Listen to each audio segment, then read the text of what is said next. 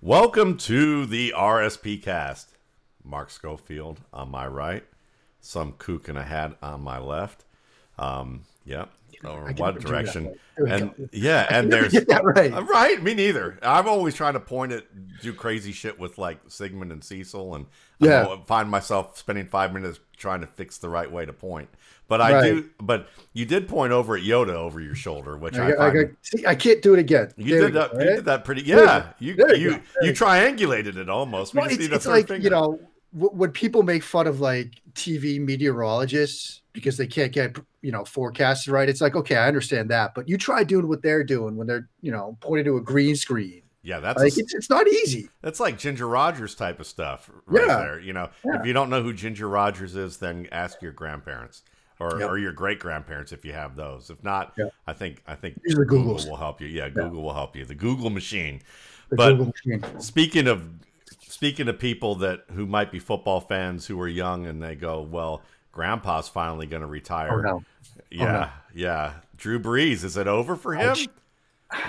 What you know? I think it might be Matt. Yeah. I think it might be, and I I, I don't want to say that um, because I've you know it's been a joy watching Drew Brees over the years, um, from his accuracy, which I think is unparalleled, uh, to the fact that he's just uh, you know a computer on the field, um, but when you've seen him down the stretch this year, and it was before the rib injuries, you know, you started to see the velocity dip, I think, below that sort of NFL threshold, right? You know, he's always been so good at throwing seam routes. But before the injury, and certainly after the injury, those throws got tougher for him. A lot of the throws he was trying to make against the Buccaneers on Sunday, even just routes towards the boundary, those were really tough for him. Um, you know, and and I think if you're hoping that he comes back, what you saw after that game probably isn't leaving you with the warm and fuzzies. You know, the long time on the field with his family, with his wife, taking it all in, that final look, walking down the tunnel back to the Superdome field, the way he sort of walked off that field. I, I, do think that we're seeing the end of him. Um, and it's unfortunate that his last game was what it was. Um, you know, but it's it's rare the athlete that gets to go out on their terms. It's extremely rare. Um, for me, and I know we're going to talk about Tom Brady, you know, but there's a part of me that wished both Brady and Gronk after Super Bowl 53, after that one big play down the seam, they said, "Look, we're going out on top. We're going out winners."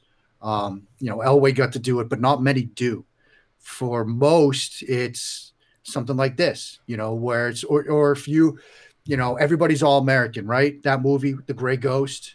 Um, another sort of throwback, you know, ask your grandparents about it, or you could probably find it on YouTube or Dennis you know, you Quaid. could stream it. Dennis Quaid. I mean, you know, here it's a movie, but I always like to bring up, you know, pop culture when we talk about stuff like this. You know, he's a standout at LSU, you know, Heisman trophies, all this good stuff. But the lasting image of him is in a Denver Broncos uniform at the end of his career. And he just couldn't do it anymore. Yeah. Um, for too many athletes, you know, that's the way it ends. And I think that's what we're seeing with Brees. Now, I'm going to turn this to you, and I have a fear in the back of my mind. You're going to be like, no, he's not done. But I don't know. Is he? Yeah, I think he's done too. Okay. I think I've Yeah. I think my denial stretch during the early part of the season is now over. I was in a bit of denial about him throwing the football. Um, and I think more of it than anything was that they knew he probably he was just taking the easy throws when they were playing deep on him a lot, but a lot of that was because he wasn't being able to hit some of that stuff. So with that in mind, yeah, I mean, I'm with you. I understand what it would be. The whole it would be nice to go out on top, but I'm kind of one of those people, Mark, that I the more we watch these players, I like watching them fight to the end because that's what made them what they are.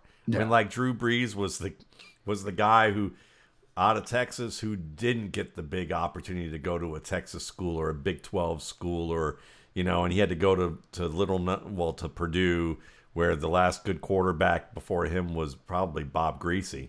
Um, you know, so he you know, he fought his way into the position he did, so he's going to fight his way in, he's fighting his way out. I I don't know. I just admire seeing that fighting spirit and to me they you can't tell these guys when to quit. They just don't know when to, and it's understandable. So I'm not gonna you know, when people criticize those guys for saying they should know when to to leave, I'm I'm like you're basically asking a you're asking a dog to eschew a bone. I mean, it's yeah. just like that's just not to happen. So to me that he's built that way, you know, and so, you know, I think the second part of the question I want to ask you after I answer it too is what you learned about quarterback play from watching his game. And I think for me, some of the most important things were one, um, the ability to find open passing lanes and that creating passing lanes through your drops and through how a team might set you up was was a big thing that Drew Brees did successfully.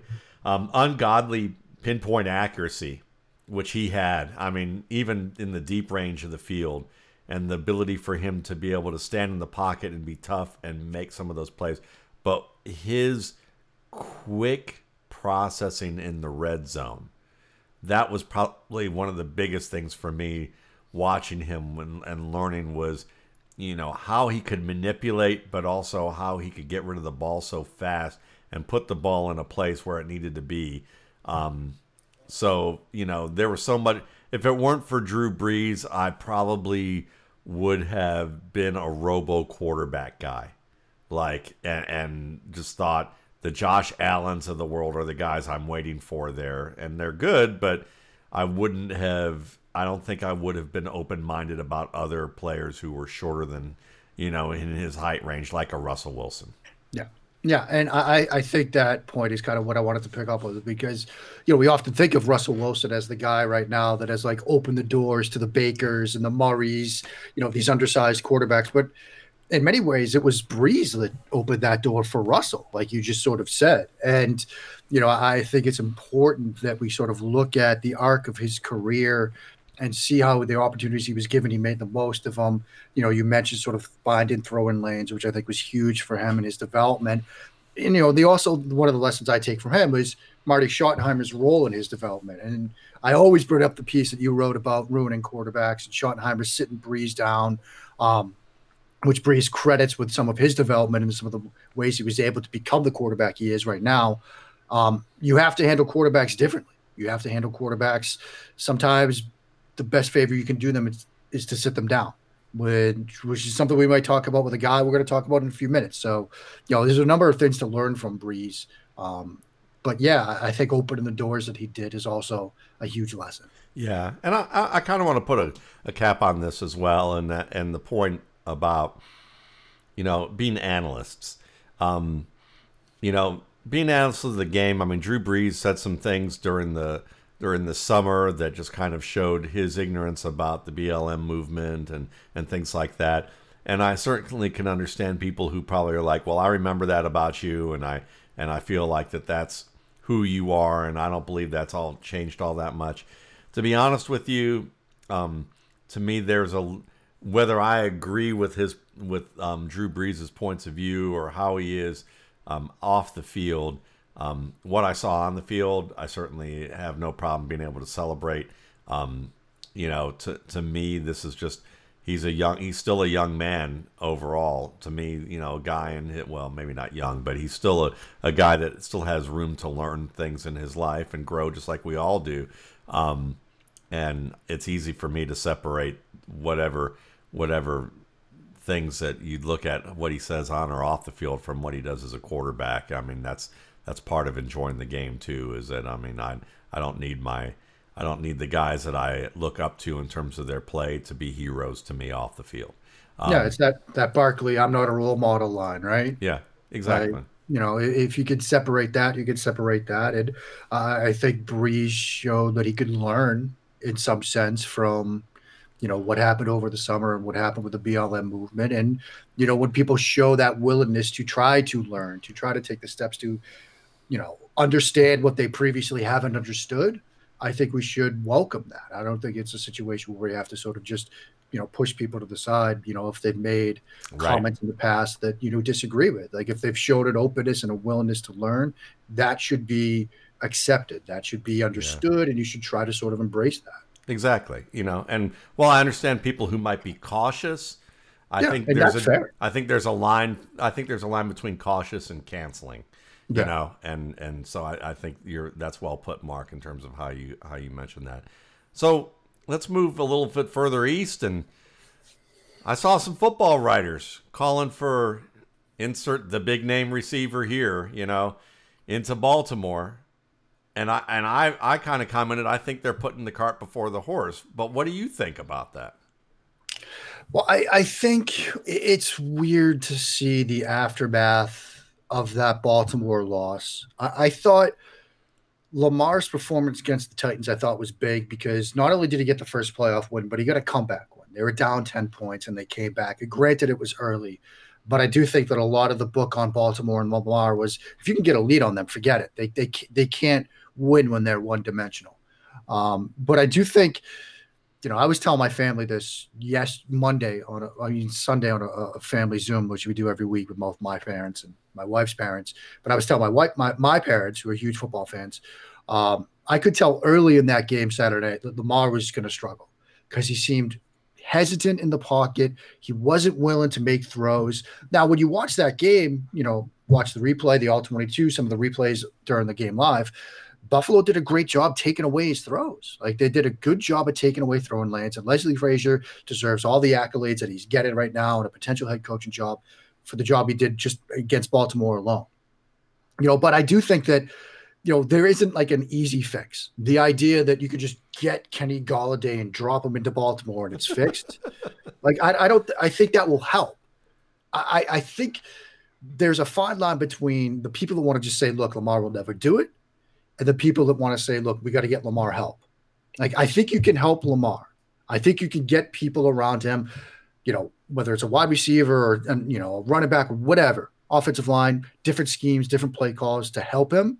I think that's important because I think he's a very good to elite quarterback that you should try to do good things for, you know, whether it's Tom Brady or Kyler Murray. Like your job as an offense, as an organization, is to help your quarterback and put him in position to be successful. But I do think that there are areas Lamar Lamar himself needs to improve upon, and one of them is this still sometimes hesitancy in the pocket. Now that could be a product of the fact that he's such a good athlete that if he doesn't quite, if it's not one hundred percent there in his mind, he's like.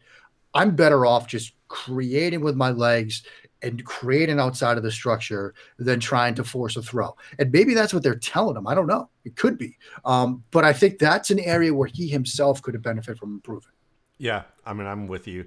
And I think that to me, the, the question that I have about it is when people are suggesting Golladay or Allen Robinson, I'm sitting here going, well, Golladay is at least a go up and get it kind of receiver, which I understand. Robinson right. can Robinson can be that, but he's more of a route runner than I think people realize. You know, he's yeah. much more of a technician than I think yeah. Golladay is.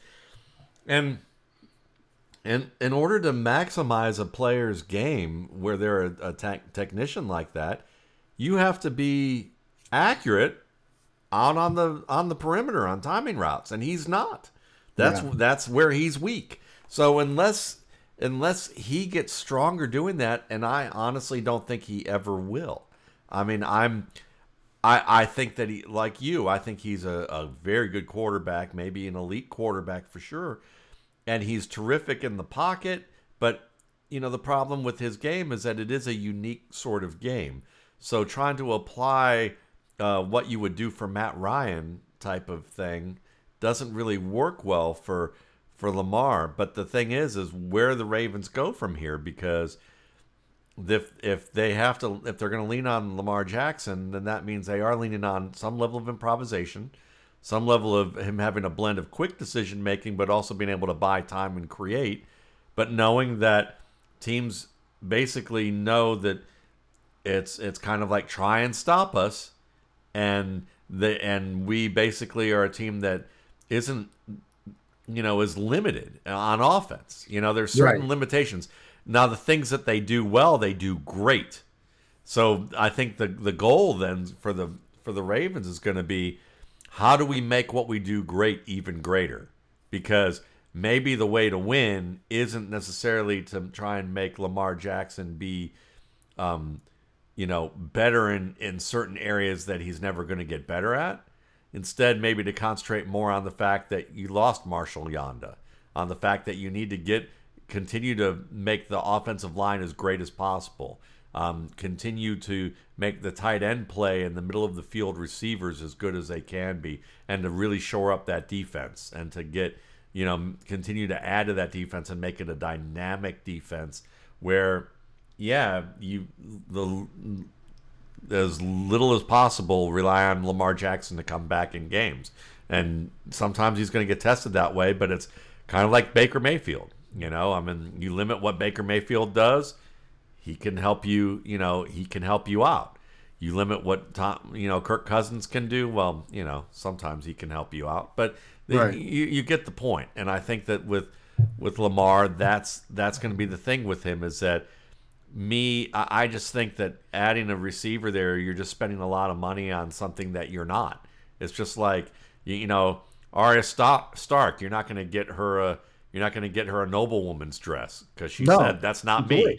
You yeah. know, that's her phrase. Like you watch that and she's like, "That's not me." You know, well, you'll marry a fine nobleman. That's what Ned says, and she's like, "Nope, that's not me." You, you know, she knows who she is and she maximizes what that is. And I think that we got to look at Lamar Jackson understand that what he isn't. You're not going to put a let's not put a dress on him. That's that's right. the way I'd put it. So, what about this guy that you alluded to, Tua Tagovailoa?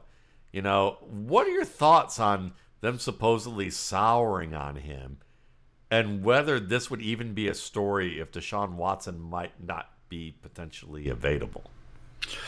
Yeah, I, I thought it was weird this weekend. I was talking with some other people. There was that tweet from Vince Biegel, a linebacker who went to Wisconsin. Now he's with the Dolphins. And when Field Yates put out something about, you know, Deshaun Watson, a picture of Watson photoshopped into a Dolphins uniform, you had the Vince Biegel tweet where he's like doing the furiously nodding gif. And after an hour, that tweet disappeared, probably because somebody got to him. But I was telling some friends, I was getting vibes of 2004 the winter of 2004, in the Boston area, there were all these rumors that the Red Sox were going to trade for Alex Rodriguez when they had Nomar Garciaparra as their shortstop. And then you had guys like Kevin Millar, their starting first baseman on ESPN, being asked, like, who's your shortstop come open a date? He's like, it's going to be Alex Rodriguez. You know, they're oh. running the dude out of the building. And they didn't swing the trade for A Rod. They started – opening day with Nomar at shortstop, but you could tell that winter during that sort of hot stove season, Nomar's days in Boston were numbered. And sure enough, they traded him by the trade deadline. And so when you see players now just openly saying, yeah, we want Deshaun Watson as our quarterback, you start to wonder if there is sort of something behind the scenes. Now, from a personal sort of evaluator standpoint, I think a lot of it should be overblown. I think a lot of it is just giving up on a guy way too soon. You know, he's somebody that we thought this time last year that whoever drafts him might not play him as a rookie because of his hip. You know, but they played him midseason. They had a plan for him. I think, in some sense, their sort of magical run to a potential postseason berth coinciding with his rookie season was almost a bad set of circumstances because they had to balance doing what was right for Tua with trying to stay competitive, and it didn't quite just mesh well. And the fact that there were these rumblings before Watson became potentially available know, because there were people saying before the Watson rumors kicked up that they might draft a quarterback at three. I think that this is one of those where there's smoke, there's fire situations, and it's frustrating um, because I think that there is a good quarterback in Tua. There is an NFL starting quarterback in Tua. They're going to give up on him too soon if they do this. But at the same time, when you have an elite quarterback like Deshaun Watson, it, those guys don't just grow on trees. I mean, you get a chance to get one that you know is already there. You know, it's like the Family Guy Peter Griffin thing. You know, boat's a boat, but a box could be anything. It could be a boat. Like if you have the chance to get the boat, like maybe Tua gets there, but why not get the guy who's already there? Um, so I mean, it's frustrating, but I understand why some of Miami's building, including maybe the front office, might say, okay, well, let's try to do this. Yeah, it's it's such a difficult scenario, and it's such a unique situation because. Yeah.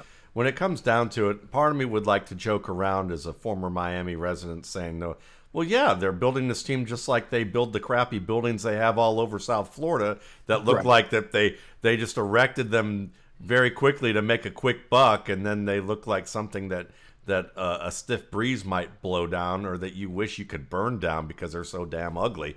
But um, and I'm not talking about downtown Miami, but uh, right. but you know, at the same time, here's the thing: it, you if you really believe that your team is in the window already, and you didn't expect it, and and you think that they're here to last at least for the next year or two, you don't want to wait.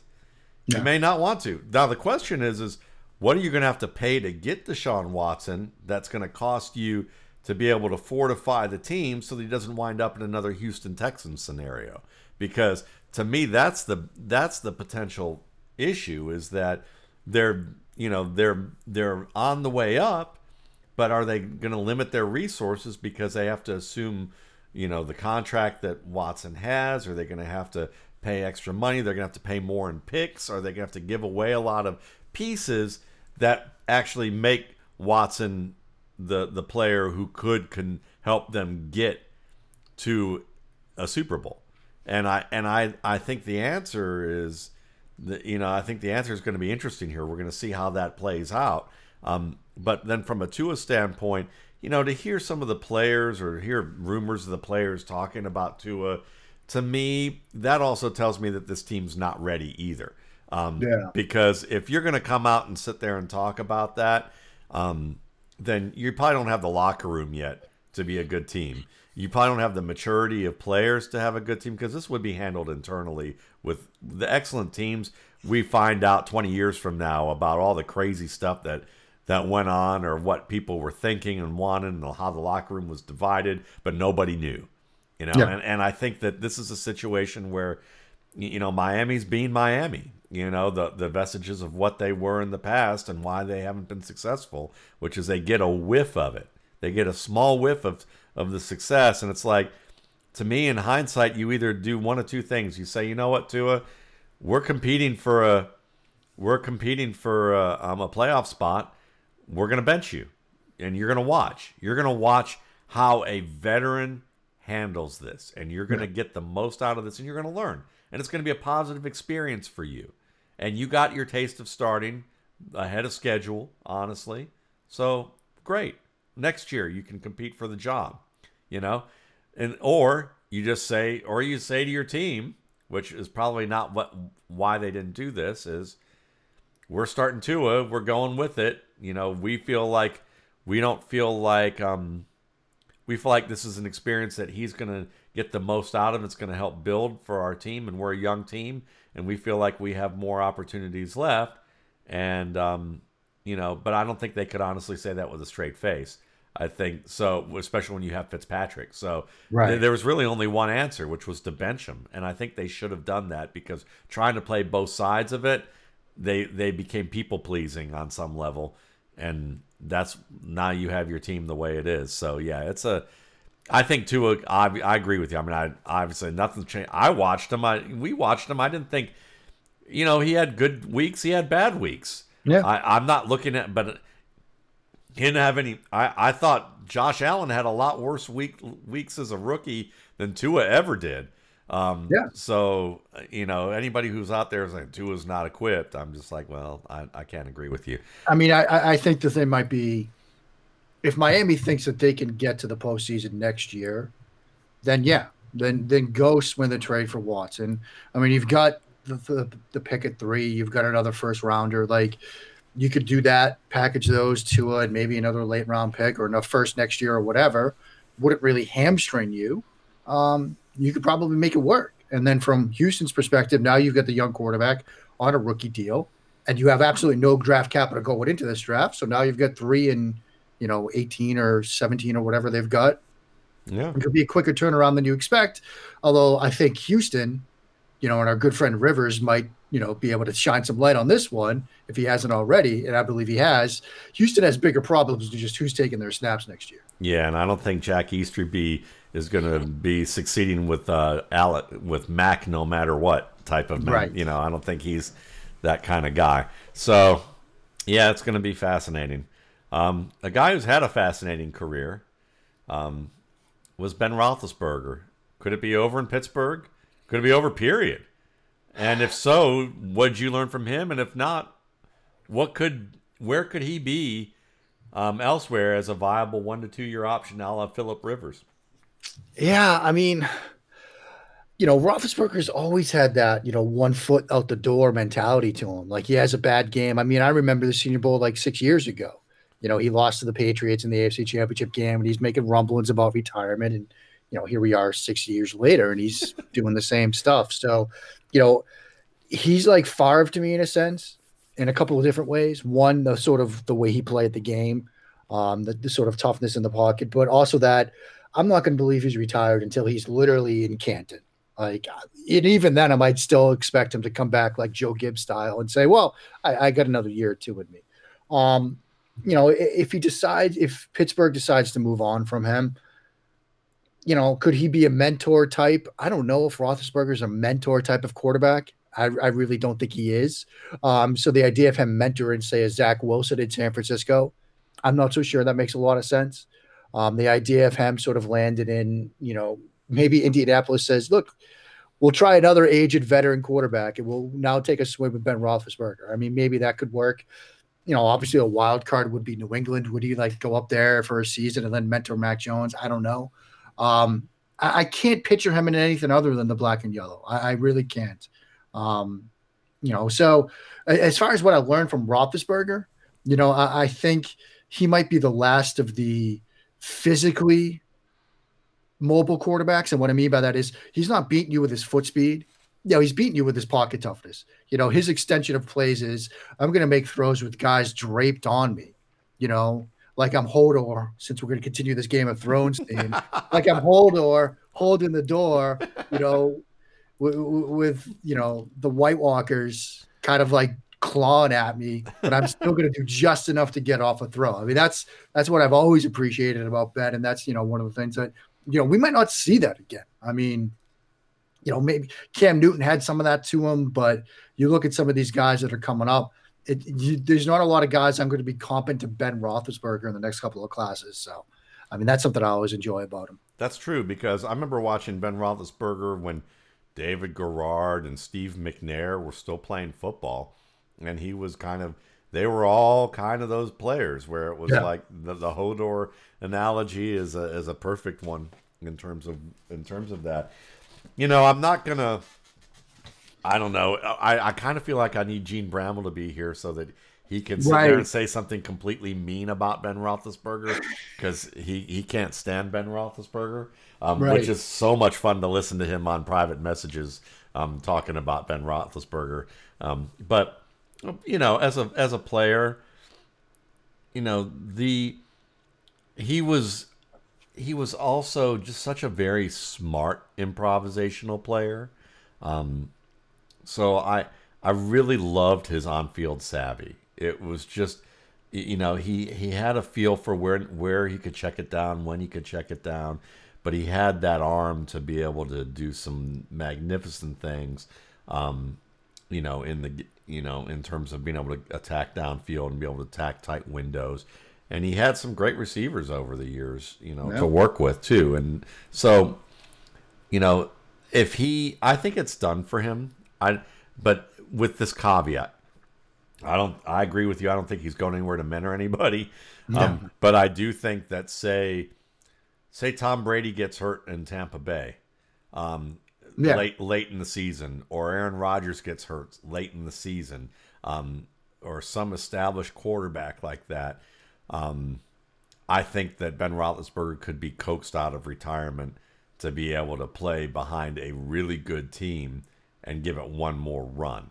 And I think that it would be those two scenarios that would make the most sense. Though, if I were to pick a team that would that would be fun to see him with as one final run. And it won't happen because they're already deeply invested in Drew Lock, but that's the Denver Broncos.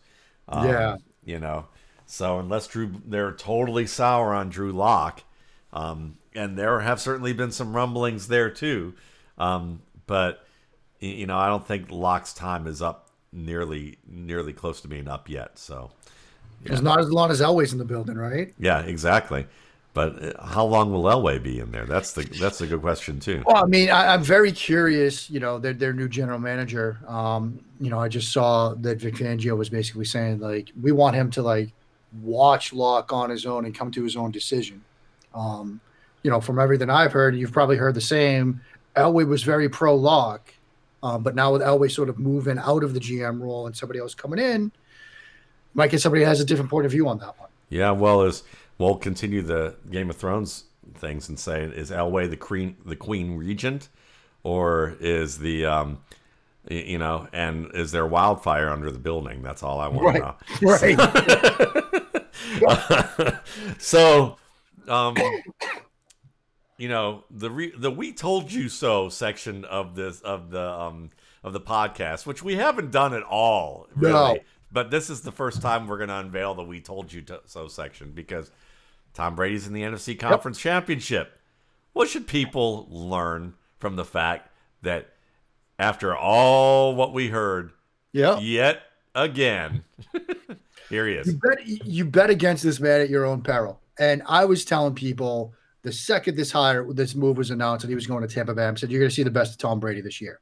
Now, maybe we didn't get quite to that level, um, but we get darn close. I mean, to get to the NFC Championship game, his first year in Tampa Bay, I think is a pretty impressive feat. Um, now, look, their defense played extremely well on Sunday, and part of that was what we opened the show with, with Drew Brees. Um, but if you're th- out there thinking this man is cooked, this man is done, think again. Now, look, the, the cliff could come at some point, but I've been defending Tom Brady against the cliff since like 2013, kids. Okay, and now I, am happy that I got to pass the torch off to say John Ledyard, who's now covering the Bucs, and he's fighting those battles. And I always kid John, like when I see like Brady have a bad game, and people are starting to say that his arm's cooked, and John's out there yelling at Twitter. You know, I'm sending him texts, I'm sending him DMs, and I'm like, yeah, go get him, buddy. It's all you now. I don't have to fight these battles anymore.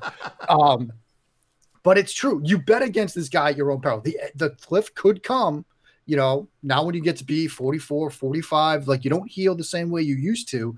Um, you know, he's one bad injury away, but so are quarterbacks that are 34. So are quarterbacks that are 24. Um, this is a man that is still doing it at such a high level. The pocket movement, the accuracy, the velocity. Yes, it is still there. You know, maybe some deep seven, deep out routes. You know, well outside the numbers. You know, he might want to avoid some of those because he's thrown some picks or near picks on them this year. But for 95% of what you need Tom Brady to do, he's still as good as it gets. Yeah. And, you know, the only thing I saw that was significantly different was what you discussed midseason, which was he doesn't have the same offense. They don't have the yeah. same hots. They, yeah. you know, Bruce Arians has a different way of asking him to do things.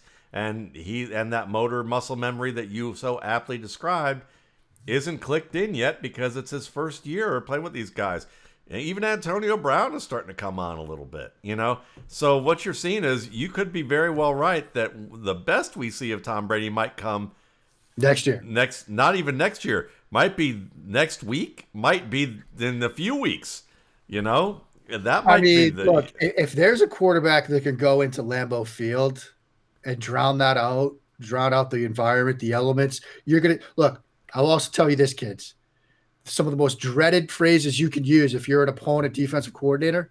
Tom Brady in the scuba suit because he's yeah. going to put that scuba suit on. He's going to be ready to roll at Lambeau. He, I don't know. I mean, yeah. we might be seeing this team in, in Tampa in a couple weeks. Very well could be. So, yeah. So we go from a classic matchup that, that's ahead to what was really kind of an underrated classic playoff game um, between the Chiefs and the Browns. What were your thoughts about that game? I mean, my thoughts about that game, I think I still feel the same way about the Chiefs that I did going into this game, which is I don't know what to make of them right now. I, I really don't. Now, look, obviously that game changed a, in a dramatic way when Mahomes went out. I mean, that game really sort of swung from there. But even up until that moment, you still get the sense that the Browns were sort of they were handing around, they were keeping it close. Like it wasn't quite the huge blowout that people thought it might be and that's kind of in line with what we saw from the Chiefs down the stretch. Like you go back to their blowout against the Jets, I think in week like seven or something. Every other game since then that you know they had their starters in was a one score game. And that includes games against the Panthers and the Falcons and you know some teams that didn't make the playoffs. And now here we are. And yes, Mahomes went out, but you get another one score game. So either they're battle hardened, battle tested, iron sharpens iron, and look, they're going to be fine, or one slip up and they're in trouble. And if you go back, look, it's weird that we get two rematches of week six games in the championship week this weekend.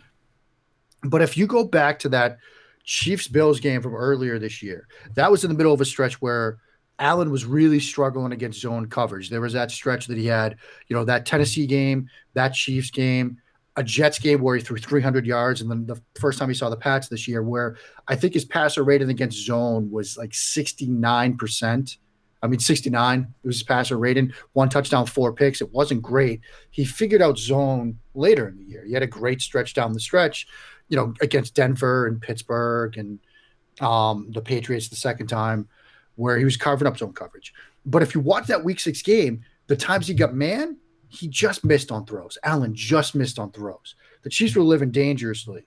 And that might actually catch up with them in the AFC championship game. So I think my major takeaway from it is the Chiefs kind of still are who I think they are, which is a team that is either vulnerable to losing or just really forged by a bunch of one loss, one score games. Yeah, it's to me just starting with that game. I think for me, taking the Brown side of it, it was a classic Cleveland Browns playoff game, which is basically some crazy mistake basically cost them the real opportunity well, to, to, to, win yeah. the game. The play at the goal line with Hollywood Higgins, which you know who is a good wide receiver. He's a good young yes. wide receiver. Yes. Um, though I will say that Hollywood should never be a wide receiver nickname. Um, ask for it seems know, to be a death knell. It is a death knell. That, that's reserved for linebackers. So yeah. you know Thomas Thomas Henderson's like revenge into the king. That's right. That's right. So I like these references, my man. Yeah. So, but but the thing is, is that when you look at what Cleveland did I mean, they lost the lineman that they lost Jedrick Wills early, then they lost Lamb, and they were still able to adjust. And I like the fact that they were able to adjust. They went to a more of a gap running game. They still tried to run through the Chiefs, and they had success doing that. Baker Mayfield made timely throws. He was, I thought he was good overall. He did have an interception that was kind of a Baker esque type of play, but it, he didn't lose his composure right. in, in, that situation. And he's never really been a, a lose your composure guy more than he's just been, he's either been on it or he's been lost trying to do too much, you know? So, you know, I think the Browns, it's, it's promising if you're a Browns fan. Um, if you're, you know, from the Chiefs' perspective, yeah, I have a tough time thinking they can win next week um, unless Mahomes is back. And right. And if Mahomes is back, then he can carry that team. He can bring them back. But and I don't think Clyde Edwards Helaire is going to be ready. And even if he is, I don't think he's if he's going to play. He may play, but I don't think he'll be ready to play. I, I think we're going to see that pretty clearly. And it's just that offensive line isn't the same unit that it once was. Yeah. So, but man, what a gutsy call! That that I mean, the Chad the Chad Henne, you know, pass play, you know, after it looked like Cleveland had stopped him by like basically the length of a forearm. And for him to be able for them to run that play like that was just I think there are there are two coaches in the game right now that would have done that. There's Andy Reid and there's Bill Belichick. I think any other coach in that situation is doing what everybody thought they were going to do. They're going to bleed the clock down and say, "Look, you know, Baker Mayfield, go drive the length of the field against us." But Andy said, "No, we get a chance to win this game right here." Like I'm not going to leave it up to the to the gods. I'm gonna we're gonna end this right now. And it was very reminiscent to me of that Patriots fourth and two years ago at Indy, where Belichick's like, I'm not giving Peyton Manning a chance to drive down the field against us. I'm going to end this now with my best guys on the field. And if you're Andy Reid, yeah, Chad Henne isn't your best guy, but Tyreek Hill is certainly up there. Yeah. And you're going to give him a chance to make a play. So, yeah, I mean, just and, and a bit of redemption for two head scratching decisions, which is letting Henne throw it deep earlier in the game, and then the speed option with Mahomes when he got hurt. Yeah, and at the same time too, those two coaches that you mentioned, they have tenure, and no nope. one's going to fire them over this. Nope. And nope. and I wish that more teams, more organizations looked at that and didn't just say, "Well, that's because it's Andy Reid and Bill Belichick." Maybe if you maybe if you had an environment where you empowered your coaches and your coaches weren't scared to death about making real decisions, you know, and not just playing it safe to cover their ass so that they can keep their salary, you know, you might have Boulder football an, out an there. An interesting name to fold into this discussion is Doug Pederson, because I think Doug Pederson is another coach that look, he has the edge analytics guys in his headset telling him, you know, go or not. He's another guy that might have said, let's go for it in that situation. Um, you know, but now he's not a head coach anymore. Yeah.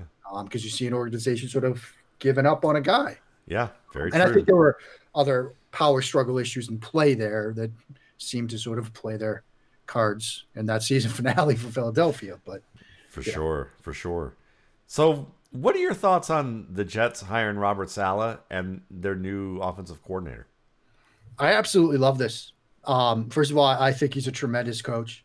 Um, I hope people get a chance to see sort of the clinic presentation he gave. The NFL actually tweeted it out right after this hire was made, but he talked about assembling a coaching staff. I, I think it's must watch if you're a football fan, if you're a Jets fan, if you're a human being. Um, I, I, think it's tremendous. I think the staff that he's starting to put together with obviously a LaFleur as your offensive coordinator, you know what that offense is going to look like. Outside zone, boot action, McVay, Shanahan, Stefanski type of tree.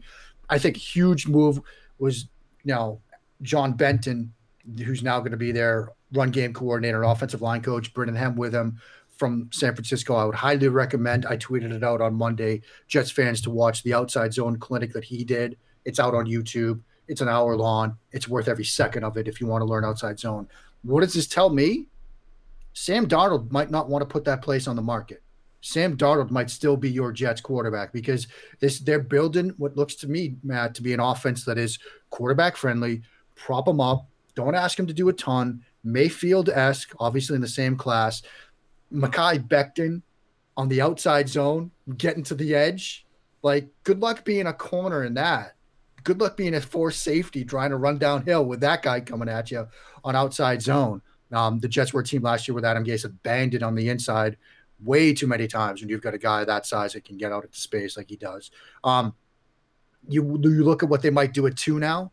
Maybe they trade out of it if they keep Darnold. Maybe they stay there and draft somebody. So many options available to them. I, I think this could be a, a sort of home run hire if they approach these things the right way. Now, they could obviously go in a different direction. They could trade for Watson. They could draft a quarterback, whatever. But so far, this is telling me, look, they're going to try to run this with Sam Darnold and try to prop him up and build around him rather than tearing it down and rebuilding it. I agree completely. And I have one name for you to watch for the NFL draft who I would love to see picked on maybe day two, um, early day two, or late day two. Trey Sermon, Ohio State running back. Um, we're going to talk about prospects, and he, I've, I've got a bunch that I've been watching for the Senior Bowl, and he's a name that I was at least going to mention. But I'm so go no, I'll shut up now. Go. No, go. please, by all means. And I'm I'm doing a second film room on him because I watched him again this weekend after he compiled about 500 yards in two games um, with Ohio State. I, he was one of my top rated running backs going into the season. That has not changed at all. It might have bumped him up a little bit even more because this is a dynamic running back. I think of all the running backs in college football right now, I think he ha- is the savviest with movement skills. You know, you know the types of cuts he makes, the way he opens his hips, the curvy linear movement, the ability to stop, start. Um, he can make small and big adjustments, and he has um, fantastic balance and pad level, and he's got more burst than people realize. This is a guy that beats safeties around the short corner, ACC level safeties around the short corner. He's not just out running, you know, Northwestern's guys, but he's right. out running Clemson guys. Um, and there's some big holes in that Ohio State tape to, to watch, but it's not the holes that you should be watching. It's really his movement skills that uh, that really translate well to what he'll do in the NFL. And he's doing the same things at Ohio State that he was doing at Oklahoma before he got hurt. And he's a heck of a receiver, and he can block. Um, so putting him in a place like New York where they run the outside zone, this is a guy who can really do that well, and he could be a bell cow for you. And you could probably get him and get a second rookie you know, probably on day three that can be a compliment to you and and be in great shape. I know a lot of people are going to be like, well, what about Travis Etienne or what about Najee Harris? And those are two really strong prospects.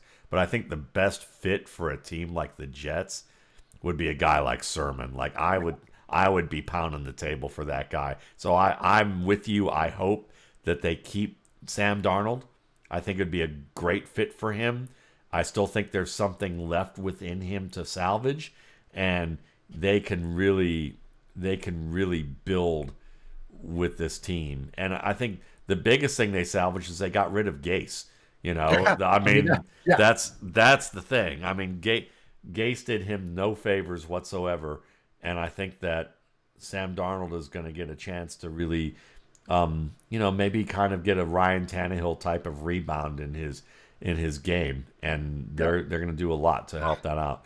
Yep. So so let's move down south a little bit and talk about Fred Smith's um, lineage of, yep. of of FedEx, Arthur Smith aka Hank Hill, apparently to some people on Twitter.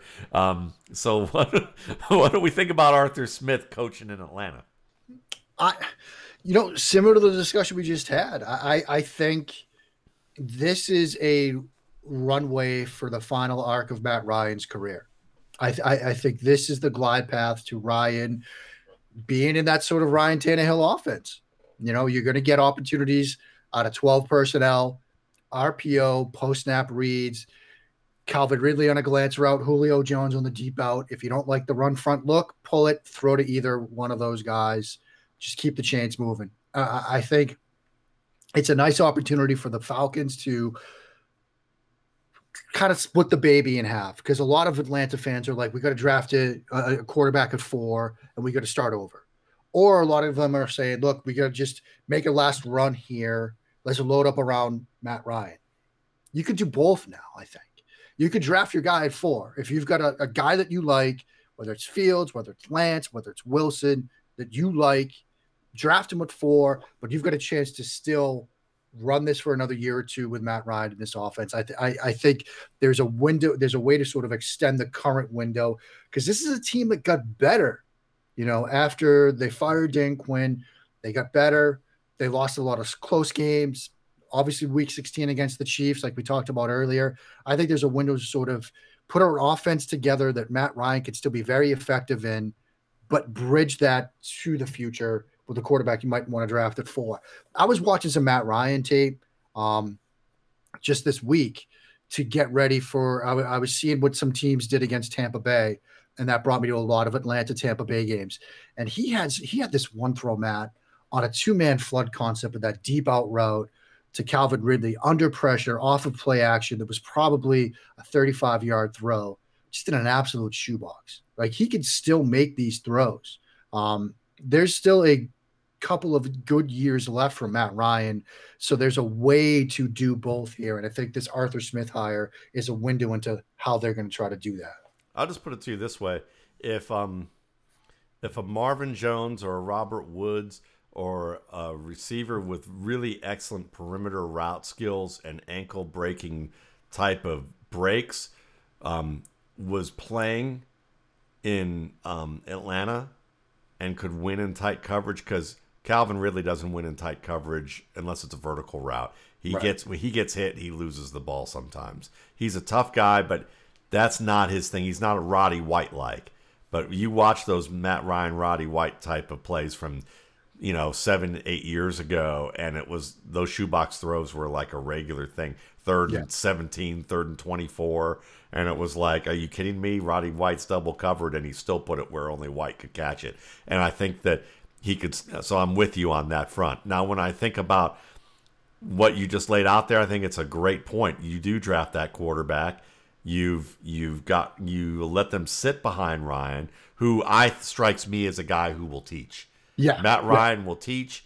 Matt Ryan will be a great mentor for another a, a young player, and then on top of it, you get a free agent or you draft a young running back if you can get one in the second round um, and you get rid of this whole mess of Todd Gurley, who, uh, uh, you know, listen, man, he has good moments and he certainly produced for Atlanta, but he's not the same player. So, yeah. and and Brian Hill and Brian Hill and Ito Smith are are reserve guys. They're not going to do anything that exciting for you. And I don't think I think honestly, Qadree Ollison can probably give you surprisingly as much, if not more, if you let him. Um, so I would, I, mean, I would. This might be the Etienne Harris spot at the top of the second if one of those guys slips to day two. It could very well be one of those guys. And if it isn't, Aaron Jones in Atlanta would be such a great fit for that offense. Um, the only issue with that is if they want to pound the heck out of the ball, they might be afraid of that he's already been used a lot at this stage, and they might be afraid of what that would mean. But to, but on, on paper, Aaron Jones would be great. No, but, that's great. So, all right. So the combine with that effectively canceled, and now they're going to have lots of regional stuff probably for us to find times Yeah. um, and measurements. Is the Senior Bowl more important now? And if it is, who is it more important for?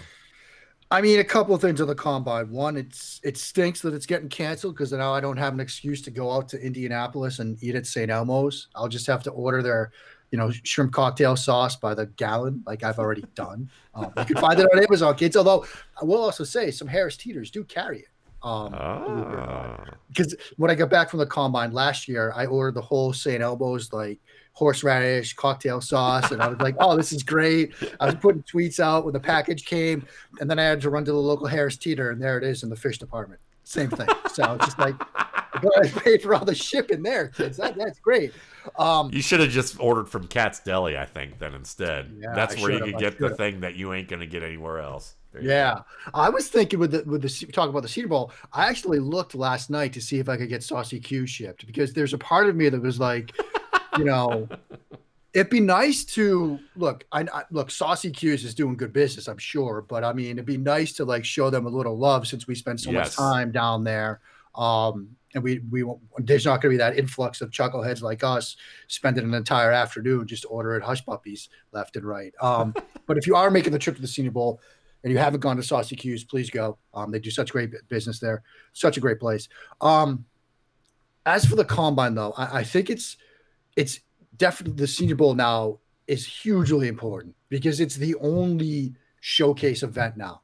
Yeah, you have you know other like there's the college gridiron showcase that's going on this week, um, but you don't have that event where like everybody's there and they're there to evaluate you, and it's a level playing field measure and stick type of thing. Like if they're going to do this with like, you know, pro days being pseudo combines, like that's putting guys on friendly footing. You know, it's one thing when you're running your 40 at like your track at school. It's another thing when it's like at Indy. Um, so the Senior Bowl is now that like uniform measuring stick kind of event. And I think for a player like say Mac Jones, this is an opportunity to show that like you can function outside of the Jaylen Waddle, Devonta Smith type of environment thrown to guys that are wide open. For a guy like say Kadarius Toney, um, the Florida wide receiver, I think this is a great environment for him, you know, to show that he can sort of separate from consistent good coverage type receivers. He can put some good tested numbers out there. And I think it's an opportunity for a guy like Devonta Smith to have those sit down FaceTime meetings with teams that could be picking him in the top five, top six, top seven of this draft, even though he's not going to be working out because of a thumb injury. It's still a chance to have those crucial meetings with teams that say a Ja'Marr Chase isn't going to get at the combine. And so that might really sort of help him in sort of the wide receiver draft class. So I think the Senior Bowl is now critically important. I think Jim Nagy has done a tremendous job at sort of recruiting top talent. I mean, to get the Heisman Trophy winner to come down, to get Mac Jones to come down, I think that's huge for them. So I think, yeah, the Senior Bowl is just, it's hugely important this year. Um, and some guys are really going to be happy that they decided to go um, with the combine being canceled. Yeah, I wish I could go, but I just can't imagine. I just can't imagine going in today's pandemic environment. I know some people are, and you know, I Be wish safe. them to be safe. Exactly, Yeah. but you know, when I look at this roster of of players, there are a lot of players where, you know, I just you just see the pattern over and over again, especially with the receivers. Some of them are guys that they're they're guys that got invited because teams want a better look at them because they really didn't do anything in their careers. Um, so those guys are just hoping to get drafted later, signed as free agents. Um, Cornell Powell, I think, is probably one of those guys. Um, I, I would imagine um, from what I've seen. And correct me if I'm wrong, and I'm just like completely off there. But I, I don't. Rem- I guess I probably haven't watched enough of him uh, at Clemson to know. I just think of Amari Rogers as the headliner there. So yeah, but um, but then you know I look at some guys who could really help themselves, and I think D'Wayne Eskridge out of Western Michigan is the classic guy who will likely be considered a late round guy, but maybe yeah. could solidify himself as you know an early, you know, day five guy, or maybe creep up to the fourth round with a really strong week. And this is a guy that's got the speed to burn. He was a former cornerback. He is a ferocious competitor. Um, and I like his route running. I think that there's there's some stuff to see there with him that's going to be fun. Austin Watkins, Sammy Watkins relation um, out of UAB, a guy who also really plays well. He leaves his feet a little too often as a receiver, but you see some things with his game that I think, um, you know, physicality. Um, I think that this is a guy that you know is going to be interesting on that level to see what he can put together for you know for folks. Amari Rogers and Tylan Wallace are guys who are going to solidify whether or not they're early picks. You know, I think you know second or third round type of players, or whether they're going to be fourth or fifth round guys that drop, and people are like, "Wow, you got a steal or you got a potential bargain out of that out of that mix." A Racey McMath is a good example of one of those guys I talked about, also, who's like kind of on the back end there. But guys that I'm most intrigued of you know, you you you were going to mention Trey Sermon. Certainly, he's great, but I don't. I'm not worried about him at all, other than just him staying healthy. But um, Rhamondre Stevenson, I've talked about him yeah. Uh, before. Yeah. I would love to go down and see him play. Larry Rountree, I think, has a, you know, he and Michael Carter. This is a very good running back group. Probably one of the best running back groups I've seen on a Senior Bowl roster in some time. Um, doesn't mean that it's one of the best classes of running backs, but you know when I look at the combination of Stevenson, Sermon, Michael Carter out of North Carolina, yeah. and Larry Rountree and Kylin Hill, um, you know that's pretty darn good. And I think Khalil Herbert is isn't a slouch either. Um, uh, out of you know out of uh, Virginia Tech, who used to play at Kansas. Um, those are some really intriguing guys. But Stevenson, to me, might be one of the best running backs in this class that few people are talking about. And I think he's going to, I think that he's going to impress some people with his ability to move and catch the football. We're going to see a lot more of that, though. You know, a lot of these guys in this in this group there are that way. So yeah, those are some guys that come to mind right off the bat. Oh, absolutely. Um, I'm very excited for Stevenson. Um, I think this could be a huge week for him. Yeah, yeah, absolutely. So, who's someone you've been studying over the past seven to ten days? And tell us about what you what you think. Well, um, I, I starting to get ready for the Senior Bowl, obviously. Um, a, a, guy that I've seen a little bit of, um, that is in that class of players, I'd love to be able to go down and see in person, is Quinn Meinerz, the offensive tackle from Wisconsin Whitewater, uh, Division three kid. Um, Jim Nagy has done a great job of sort of finding um, small school talent. Last year was Ben Bartch, the kid from um, St. John's, you know, the milkshake guy, um, got himself drafted by the Jaguars. Um, showed that he could play when he was down at the Senior Bowl. He could play at that high level. Um, this guy might be better. Um, Owen Reese, who was a assistant at Wisconsin Whitewater, he's on Twitter at Reese Draft. You know, he's told me, look, this guy is absolutely legit. He's a monster.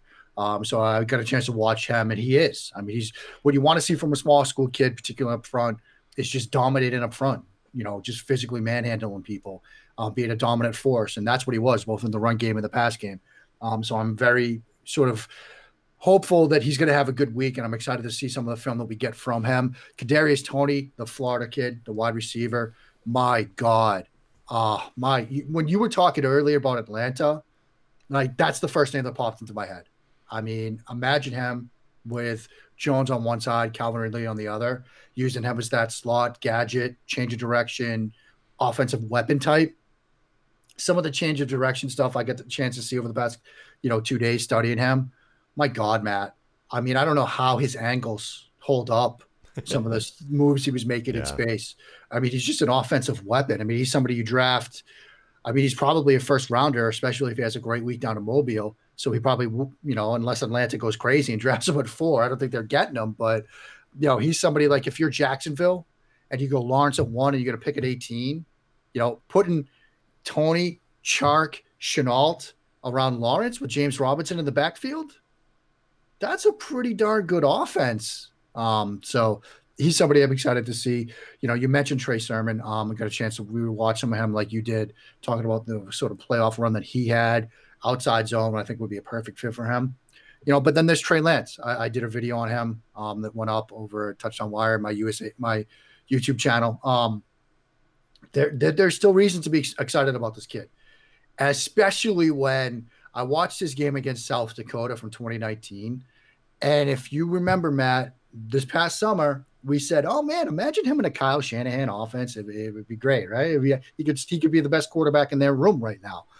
And then to see him hit on a touchdown on wide leak, which is a Shanahan staple with that throwback element, it was one of those like put the pen down moments. Like I don't need to watch this anymore. I just he's not if if if he's on the board when Shanahan picks, just start don't start to pre-write the thing right now because that's Shanahan's not going to let this kid get past him. So, I mean, those are some of the guys I've been watching recently. What about you?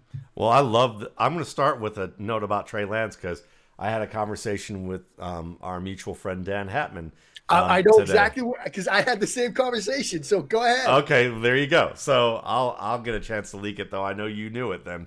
Is that they basically he's getting a chance to do some work for various coaches around the league um, with the business that they're starting, and um, so he got a chance to see some install of their offense, and basically what has come out is that when you see any criticism about Trey Lance, that's that he won't go deep, he won't attack downfield, and that he's always checking it to the fullback or to the tight end.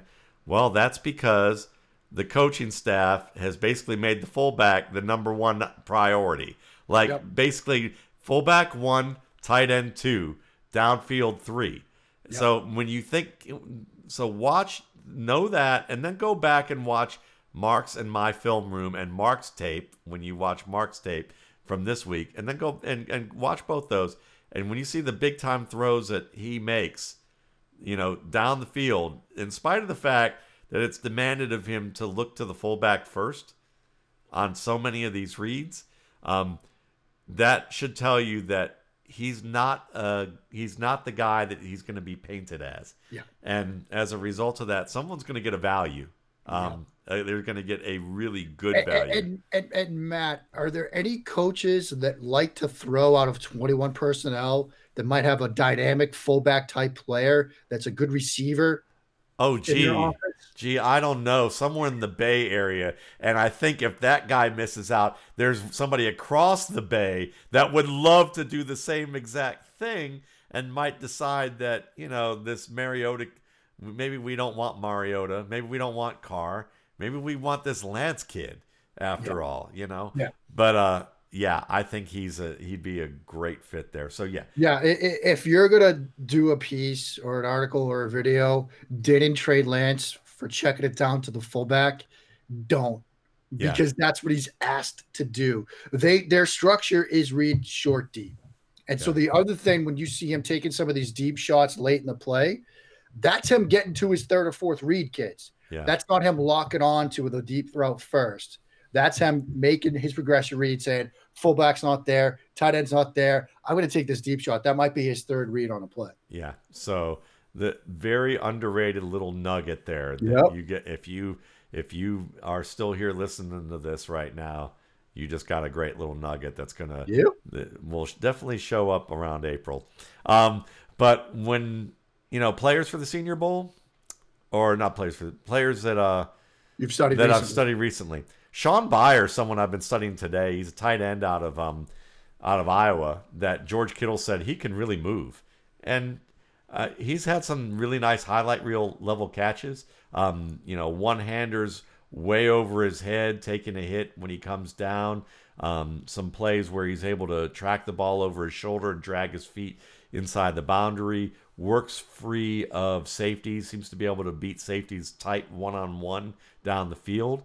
Um, he was a former big time wide receiver who they thought was going to be the next in line of you know the of Fant and you know uh, our buddy in Detroit that for some reason I can't remember yeah. his name, which is so funny. Hockenson, which yeah. most people know how high I was on him, but I can't remember his name right now. Um, but those two guys, and then but they were like he was kind of slow to gain weight, so he's only about 245, but he's 6'5", 245, um, and he can block. You know, you got to block at Iowa. He's a better blocker than Noah Fant, I'll tell you that much. Um, and I think that he's he's an interesting player. Um, other guys that I've seen this week that that I'd probably want to talk about. Um, you know, wow. Um, you know, just looking at the look at you know Watkins was certainly one of those guys. Eskridge, we talked about him already. Um, you know, I think I'm a big Amari Rogers fan, and watching that guy just go up and win the football, what he can do after the catch, um, you know, really interested in in what I've seen, interesting stuff from what I've seen there. Um, and then a guy that I I guess I, I really spent a lot of time watching this weekend was Jaquan Hardy out of Tiffin. This mm. is a guy who is a, a running back, about 5'10, 215. Um, he had a meniscus tear. About 80% of his meniscus was pretty much torn, and doctors told him he might not be able to play again. Um, but he's he's played rather well. And now Tiffin, of course, is not the uh, you know the hotbed of of football, but at the same time, this guy can catch. He has really good hips, ability to change direction. He has high effort, strong, great stiff arm location. Um, maybe tries a little too hard to, to to bounce plays and make the second or third effort that he shouldn't. Um, but I'm I'm interested to see if he can get a camp invite because I don't think he doesn't have long speed. Um, so I think for him, he's the type of guy that is fighting for a roster spot more than being a fantasy factor, but he could surprise. So, uh, uh, you know, just that's a guy that I spent a lot of time watching this weekend. I spent a lot of time watching guys this weekend that probably are they're going to be in the RSP that are probably going to be on the lower end of my rankings, but yeah. th- some of them are interesting. So, listen, we've been talking good about the Senior Bowl. So, what's your funniest Senior Bowl story that you can what? tell? Yeah, that's the qualifier that I can tell. And the only reason I can tell this one is because he talked about it recently on the timeline. And this was 2017 Senior Bowl, um, Veets, where all bad things happen. Um, late in the night, Arif Hassan gets accosted by some random inebriated person about Arif's disdain for Carson Wentz. And it got to the point where this guy was basically trying to challenge Arif to a fist fight outside of Veets when we were sort of handed outside because somebody we were with was outside smoking a cigarette.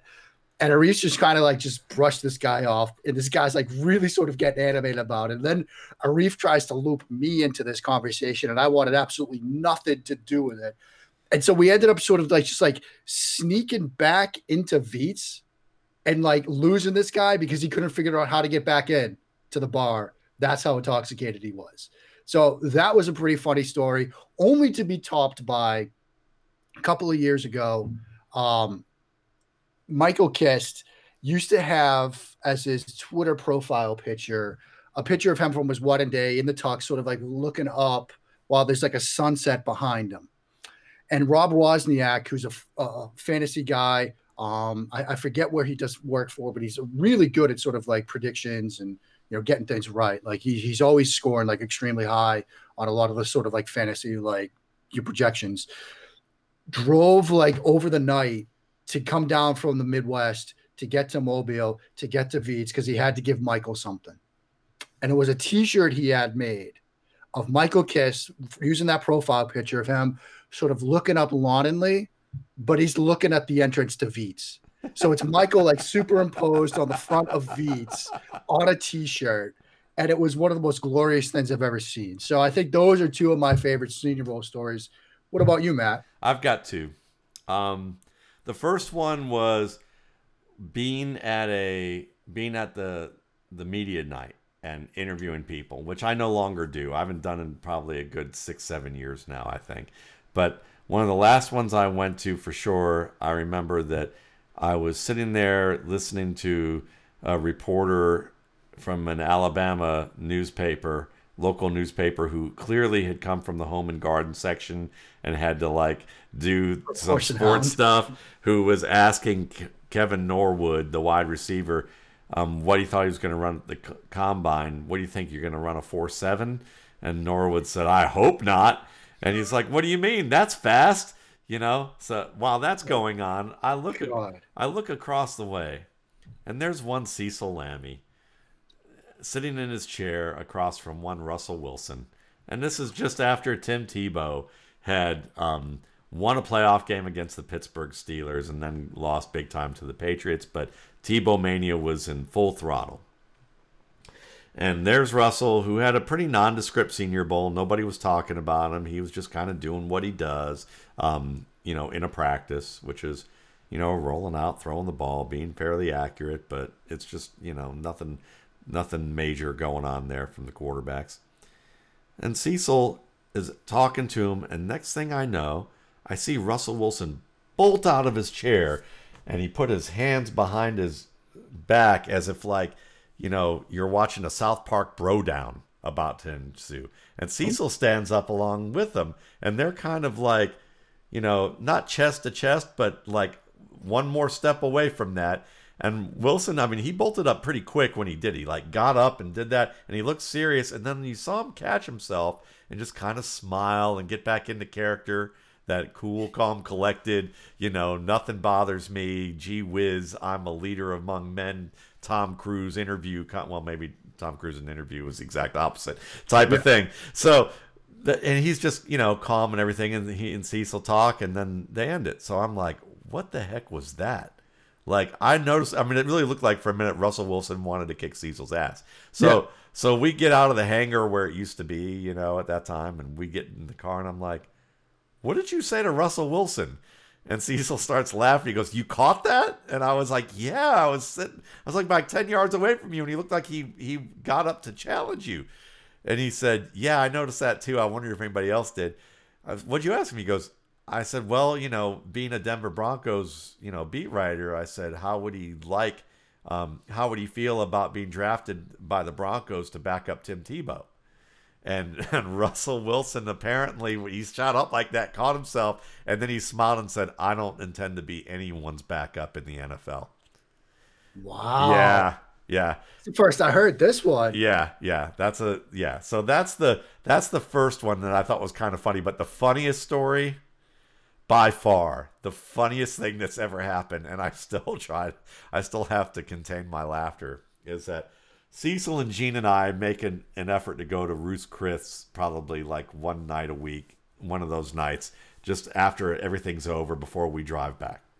Um, and, and we kind of made that a mini tradition. Well, one of those years we went, and Cecil's talking about some of the assignments he's had at this at the Super Bowl and that the Super Bowl, you know, Super Bowl's coming up and the whole media area and how much of a um, a crazy mess it all is and how chaotic it can it can be on you know media row um, you know for media days where everybody's walking through there. And you know he's talking about an, a time where he had to set everything up and they're they're having some sort of setup issues between him and some of the people that he was working with and then the logistics were were challenging. And he mentioned um, Jim Miller, the quarterback for the Chicago Bear, former quarterback Chicago Bears, who's on Sirius Network, and Jim had gained some weight. And so Jim, he was talking about, he starts talking about Jim Miller, and he said, Jim Miller, who of course looked like he ate Jim Miller, and and said this and was saying this about him. Next thing you know, I look up, and Gene looks up, and Gene looks at Cecil and goes, "Isn't that Jim Miller over there?" And standing, sitting at the bar, like three tables, of maybe about 10 yards away from earshot of Cecil, who was rather loud saying this. Cecil, like, gives a quick peek, and staring at us with daggers is Jim Miller and Pat Kirwan. Oh, and, God. Pat Kirwan of Take Your Eye Off the Ball fame. Well, they start to. Cecil's just. I mean, the color just drains from Cecil's face. And I'm just trying not to laugh because it's just like. it's just too great that he sat sat there and said this. And then Pat said, Pat, they walk out like five minutes later, and Pat walks on. And he says, maybe, maybe the maybe the guy who said so, something to the effect of like the comment about Jim Miller. Maybe they should meet us out in the parking lot. So and walks out. So we're we're laughing because by the time we finish our meal and get out there, we're making Gene and I are making jokes about Cecil about how are we gonna have to like are we gonna have to have an Anchorman style um, rumble, rumble, with yeah. Pat Kirwan and the guy who ate Jim Miller. And like yeah, but the whole night i mean and cecil told this one on the air but for years cecil cecil didn't you know he said and of course we asked him he go you gonna see him in the super bowl next week he goes oh yeah and and but of course as the universe would have it he was stationed right next to him right next on to him? radio oh. row yeah so yeah but uh and and he was getting the the stink eye pretty much for the next couple of years I did forget one that I want to tell quickly. Okay. Um, two years ago, um, went with a group to Dauphin's, which is this restaurant in one of the high rises. Beautiful restaurant. I've been there now two years in a row. Last year we rolled like I think 16 deep. We had like two huge tables. But the first year we went, we walk in, restaurant's pretty empty, but you've got a table of Raiders scouts in one section and then we get seated sort of between them and then in a different section just over like my left shoulder there's mike mayock Jon gruden and like gruden's dad okay wow. it's just like the four so they're they're separated from the scouts it's like the kids table and then the adults table and so this was like shortly after Gruden came back from coaching. And so we had the great idea. We were going to send over a round of Coronas to Gruden's table, right? Because he was doing those Corona commercials. But then the waitress comes back and she's like, they're they're not drinking they're not drinking beer tonight. They're drinking wine. Like you, you probably shouldn't want to. So I'm like, all right, we'll send over a bottle of what they're drinking. Like they'll be fine. You know, it's probably waitress comes back and she's like, do you want to pay for a bottle of wine that has a comma? And I'm like, no, you're, right. I don't. Thank you, though. So, yeah, I mean, I, I, give credit to that waitress for like saving us from some pretty embarrassing moments of both sending over a round of Coronas to Jon Gruden and then, you know, trying to order a bottle of wine that we have no business paying for because, you know, I'm there with like some like kids that are like graduate assistants at some schools and things like that. We weren't going to, like, we weren't scratching that kind of scratch together. So, yeah. So, so did you give her a nice big tip for? Oh yeah, yeah. yeah, yeah. We took. We, she saved us, so we took care of her. Believe me. But yeah, I thought that was a, a good one too. Yeah, me and Bloom met Gruden on an elevator at the first draft we attended in in back in 2009. Um, all we just said was "Hey, coach," but that was about it. But it was just the three yeah. of us in the elevator.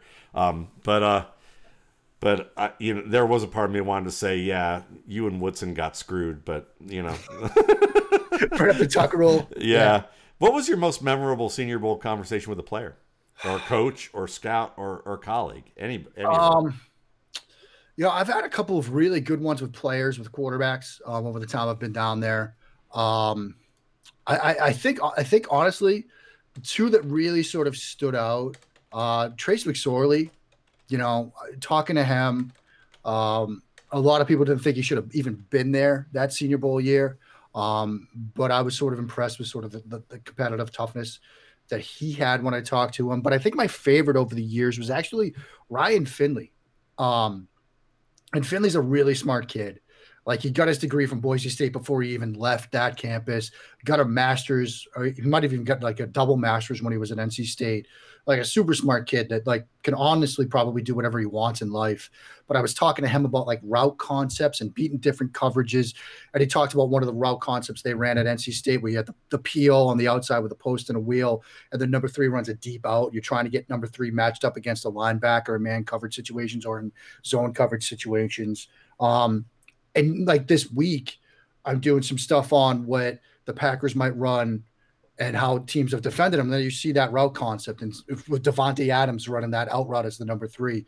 Uh, but he was talking about how they got guys like Jakobi Meyers and others. Uh, I forget who the wide receiver was, uh, the NC State wide receiver that year too. They were trying to get those guys isolated on the number three. Um, Kevin, Kelvin Harmon. Harmon. Kevin, Kelvin Harmon. Harmon. Yeah. Um, so he's just you just tell that like he's a really smart kid, and then you see him going out against the Steelers on Monday Night Football and running similar concepts and doing those things. Um, you know, that was a really fun conversation. So that was me. What about you? Um, I I've had a few certainly. Um, DeMarco Murray was really one of the more fun conversations. He was a smart guy. He was humble. He was someone who um, really detailed what it meant to have to kind of make the adjustment from, from being one type of a back to a more efficient style of runner that he had to become due to injuries. Um, so he was fascinating. Marvin Jones was one of the most memorable conversations just because he was a guy that I saw as junior tape and he was so good um, as a deep threat and then as a se- or as a sophomore and then as a junior and senior with Keenan Allen on the team he was more of a possession guy and everybody said he couldn't get deep because they only watched his senior tape and then he was just destroying everyone in drills going in press man drills going deep and so I made a beeline for him and he talked a lot about how he worked with Cal's cornerbacks some of them who went went on to play in Denver and, and a few other teams as press man and how he worked on press man every day from the time he was a freshman until he was a senior. Um, and that was really enlightening. But probably the most, um, and some of the more memorable ones also were shy players like um, LeGarrette Blunt was shy because he had knocked out the Boise State player. Right. Um, Bilal Powell was shy because he had an incident in, in high school where he was, you know, he was involved in gang activity and then kind of really changed his life and he was just – very reticent um, to talk, but then when he opened up, he was he was fun to talk to. But probably the most memorable was I, I was interviewing different players to do a series on wide receiver play where I did this kind of round table, and I asked all these receivers about different techniques and things. And while I was kind of explaining what I was doing with my concept, there was a player there who looked like he was a defensive end. He kind of was built like an outside linebacker defensive end. I he looked familiar, but I don't. You know, I'm studying skill players, so I, I couldn't picture the name with the face um, or the the face, and I didn't see his his badge. Um, so he was kidding with me and kind of teased me about what I the little preamble I was giving because I said something like, "Yeah, I just want to ask you about football. I'm not trying to find out your deepest darkest secrets." And he's like, "You don't want to know my deepest darkest secret?"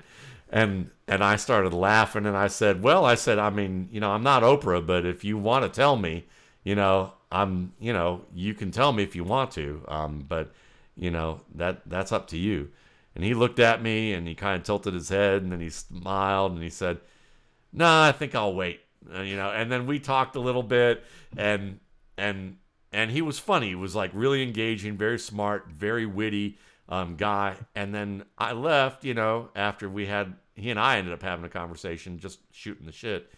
And then um, I left, and I was like, they were like, anybody interesting you talk to? I said, probably the most interesting guy I talked to was a is looks like probably a defensive end or outside linebacker. I don't know his name. I'll have to look up the roster and see if I can find the name with the face.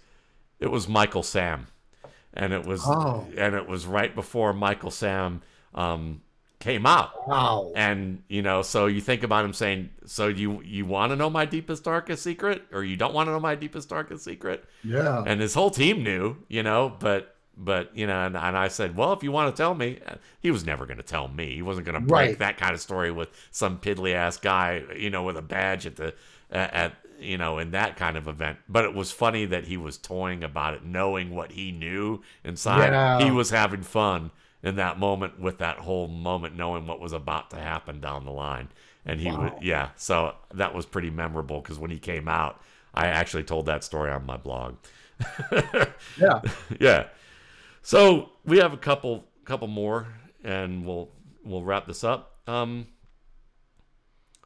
what what's your stance on prospects with arrest records or you, you know do you you know as, as some i know that you weren't a criminal lawyer but at the same time you know, what are your thoughts about guys like Tyreek Hill, Joe Mixon, um, Dede Westbrook, players who've, you know, or you know, or any range of of behaviors that that you know, Jameis Winston, you know, yeah.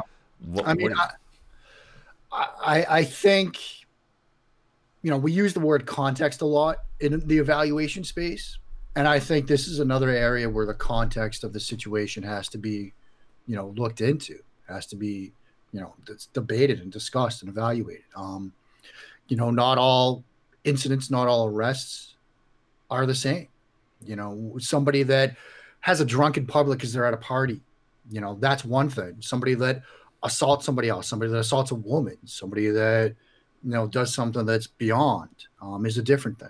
And you know, I, I think in the terms of what we do on the outside, um, you should factor that in, sort of the maturity, sort of evaluations part of it. Um, but we can only do so much because we're probably not going to get the chance to sit down with these guys and like clear on ask them like what happened you know how do you feel about it now like what are your thoughts on this going forward? How have you sort of made yourself a better human being or have you made yourself a better human being in the wake of that? Um, I, I think it's also a post draft evaluation process that you have to go through for the work that we do because if you see a player that has a bit of a checkered past or has an incident like this, and you've looked at the incident itself and maybe tried to theorize what that mean what that might mean for where this person is in their life right now and then you see them go to an, an environment where you know that there's a strong foundation a strong locker room like they go to an organization where there's strong ownership a strong presence of presence of the coaching staff continuity consistency the same people year in and year out like say a baltimore or New England or these organizations where you have that, you might feel better about them sort of being in an environment to move beyond that. Whereas you could see them not being in a suitable environment for that in some other locker rooms. And so I, I think context is key to all of this. You know, I think there are some incidents where, you know, if you're assaulting a pregnant woman, for example, you might literally just want to say, look, I just I can't go there. I, I can't go there and get on board with this person from an evaluation standpoint. Like, yes, the talent is there, um, but for what I do, you know, I'm just I'm out on this person.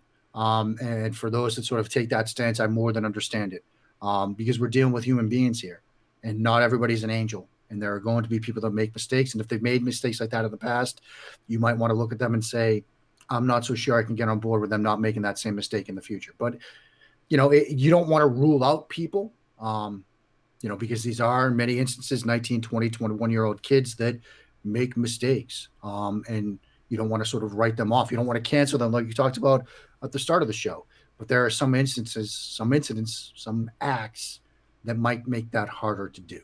Yeah, and I agree with that. And I think that, uh, you know, I think that was so well stated. Uh, to, to me, I think it comes down to that if um, what's good for the goose is good for the gander type of thing. Well, you know, in the public, in, in outside of football, there are certainly people who have been who have you know committed crimes or have been arrested for crimes that's that as well and that still have their jobs still have careers still thrive still have the opportunity to be able to grow past whatever they've done um, and they're a lot older.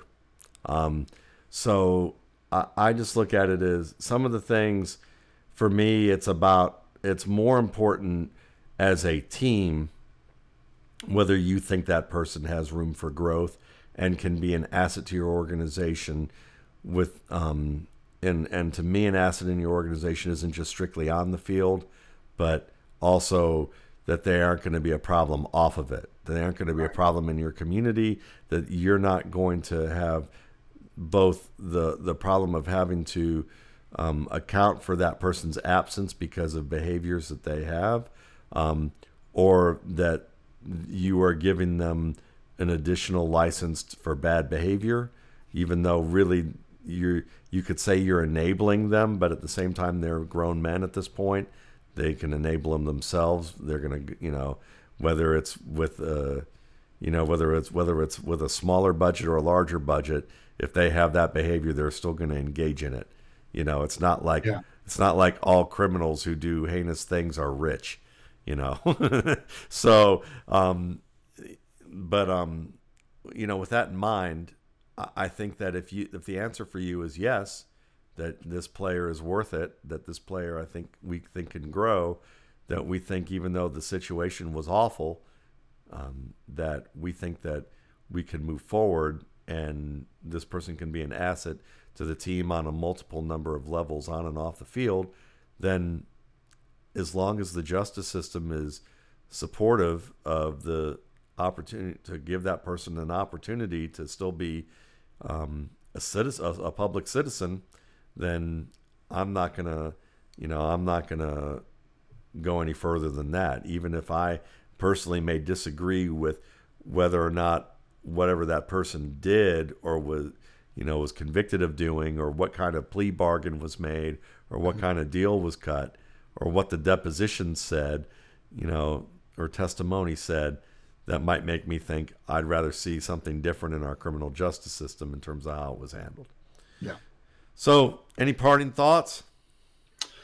Um, honestly, those that are going to be headed to the Senior Bowl in the next week or so, please do stay safe. Um, you know, I take precautions, distance, mask, all that stuff. Like, I don't want to start reading like three weeks from now the people I know on the timeline, people I've met, people I care about are getting sick. Um, I, I, I I'm, I wish I could be there. I have reasons why I can't be there that, you know, I don't really want to dive into. Um, but just do stay safe. Um, you know, I, I just stay safe. Yeah, I think that's probably the best parting thought that we can have. So I'm going to leave that with Mark.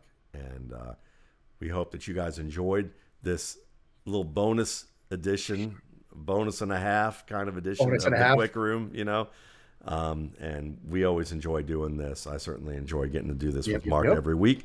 And you guys have a wonderful week and pre order your RSP.